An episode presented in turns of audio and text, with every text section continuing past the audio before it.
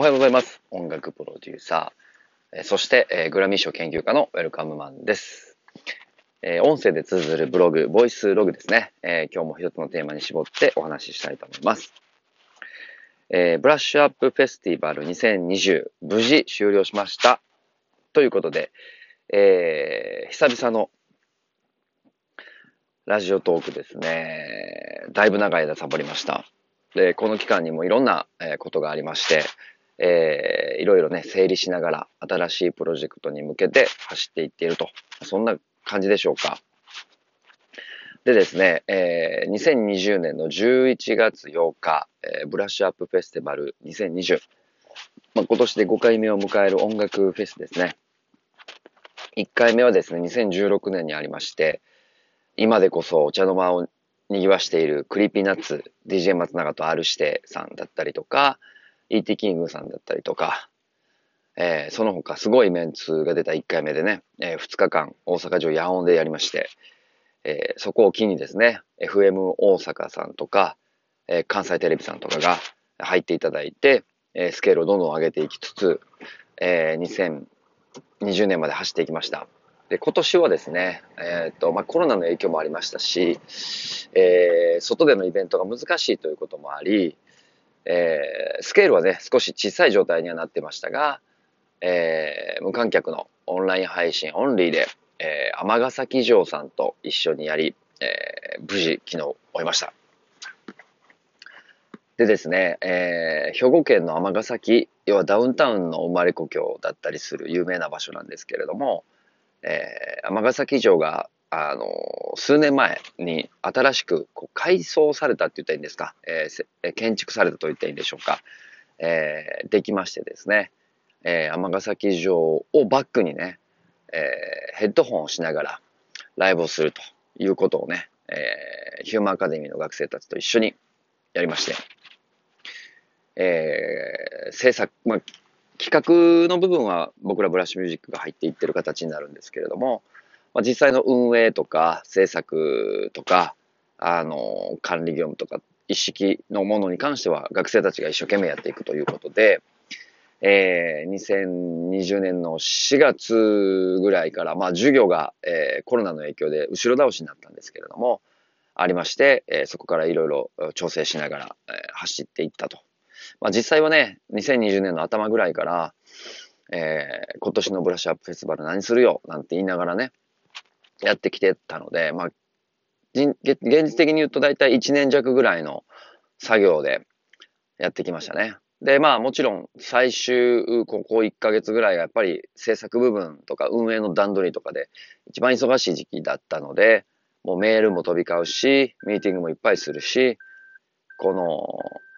僕たちが持っている時間の、違うところでね、えー時間の違うところでというか、空き時間も本当に、えー使いながら資料作ったり、いろいろね、頑張ってやってきました。えーまあ、今年の感想を述べると、まあ、僕はどっちかというとこう統括的な立場だったりとか、まあ、企画の走りになってくるので最初の尼崎城のアイデアとか尼崎城の皆さんをつないでいったりだとか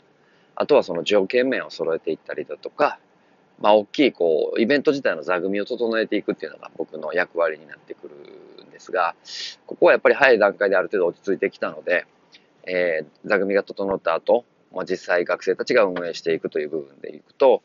まあまあ、あの、ヘッドホンライブで尼崎城で初めての試みだし、えーね、コロナの影響もあってなかなか集まれない中、短い時間で最終ガガガッと作り込んでいったのでね、な大変だったなと思いますが、結果すごくやってよかったなと思っているし、えー晴れ男5年連続、見事に晴れが続きまして、お昼間はすごく暖かいいい天気でね、ほかほかしながらヘッドホンかぶって音楽聴くっていう、えー素晴らしい環境の中やれたと思います。で、えーどうかな、まあ、感想っていうか、まあ、音楽的な部分でいくと、学生たちがピックアップしてブッキングしたアーティストたちって、えっと、非常にその、今をときめく、うん、どう言ったらいいかな。もうお茶の間を賑わすアーティストってもう誰やねんってことになってるんで、今の10代、20代の子たちが非常にピックアップ、その、何、テレビに出てるとかそういうことではなくてね、えー、その世代の子たちでバズってる、今いけてるアーティストをしっかりピックアップしてくれて、うん、音楽的にその、なんていう、未来、未来をすごく感じるラインナップでした。で、さらにその、どう、えっ、ー、と、クオリティの部分も、なんかこう、若い世代の10代、20代の子らが全体的に上がってるなという印象があって、で、今回はヘッドホンしてもね、イメージが合いそうなアーティストっていうところもあったので、その辺もなんかすごくうまいことハマって、バンドとかもね、ヘッドホンかけて、えー、やってもらったんですけど、あの、しかも生ドラムじゃなくて、エレドラってね、エレクトリックドラムっていうね、電子ドラムでやってもらったりとか、ギターもね、あの、音をジャンジャンって鳴らさずに、えー、シュミュレーターって言われる、いわゆるその、無音でね、ヘッドホンでギターが弾いたら鳴るようなね、環境を整えたりとかして、はい。そういう意味では非常にあの、新しい試みをバンドさんにもお願いして、えー、みんなで、えー、作り上げたイベントです。で、えっ、ー、と、このヘッドホンライブに関してちょっと、ラジオトークでは何度かね、あのやってるかもしれませんが、えっ、ー、と、僕らブラッシュミュージック自体がヘッドホンアンプをすごく推奨してて、まあコロナの影響でちょっと環境は変わったんですけれども、やっぱり騒音問題でできない、えっ、ー、と、場所っていっぱいあって、例えば美術館とか、お寺とか、あと、なんかすごくロケーションがいい、いい街のど真ん中とかね。あの、例えばその大きいスピーカーを置いたりとか、もう大変な機材を置いたりとかして、わざわざ設営するのが非常に難しいんだけど、実は絵として撮った時に、観光地として見た時に、場所として考えた時に、非常に素晴らしい場所がたくさん日本にはあります。で、ヘッドホンライブっていうのは、あの、非常にコンパクトな機材で、えー、そしてサイレント、外に音が漏れない状態なので、騒音問題もクリアになると。ここが非常に、あの、イベントとして考えたときに、えー、面白さがあるのと、あとは外で見たときにね、ヘッドホンしてる人たちは非常に音楽を楽しんでゆらゆらしてるんですが、ヘッドホンしてない人から通って、通りがかりで見る見ると変な奴らが踊ってるっていうね。そういうこう、絵的な違和感も、えー、合わせ、抱き合わせて考えたときに、素晴らしいロケーション。これからは映像の世界にどんどん移行していくのは間違いないですし、素晴らしいロケーションで絵を撮るっていうことと、今までやったことのない場所でライブをすること。問題になっていてた、えっ、ー、と、機材の量とか、えー、設営の難しさと、あとはその音が出ない、騒音問題がクリアになるサイレントな状態。この二つが、え、クリアされる状態であるのであれば、ヘッドホンライブというものは非常に魅力的だなということで、えー、去年から、あ去年からでかな、まあ、一昨年ぐらいから考案して、えー、準備して、去年から何本も何本もね、ヘッドホンライブを今続けているという状態です。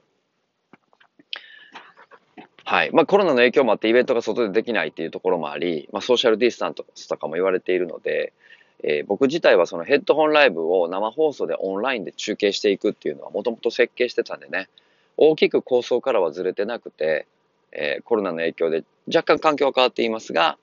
目的というところに関しては、あの、全然ずれてない状態で進んでます。まあ、ただ、オンライン配信のところを、ベクトルはやっぱり8割ぐらい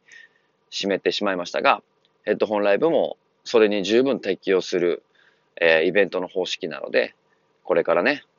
えっ、と、アナログの、えー、本当のアナログライブっていう3密をしっかり守った、ソーシャルディスタンスをしっかり守った、すごく貴重なアナログのライブ体験と、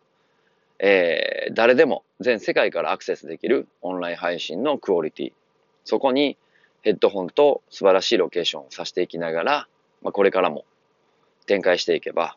非常に新しいムーブメントになると。まあ、そういうふうに僕は考えています。まあ、この考えをですね、現実的に落としていくっていうのは非常に難しい作業だし、言うのは簡単、やるのはしんどい。ここをですね、えー、これからもうちょっとスマートにしていくことももちろんそうですし、今年は学生のみんながこういうイメージを理解し、尼崎城でそれをやるっていうことに、モチベーション高くやってくれたので、実現したっていうのが、今の現状なので、まあ、継続しながら、より高みを目指して、えー、頑張っていきたいなと。なんかそういうふうにちょっとこう、引き締まった気持ちで今日の朝を迎えました。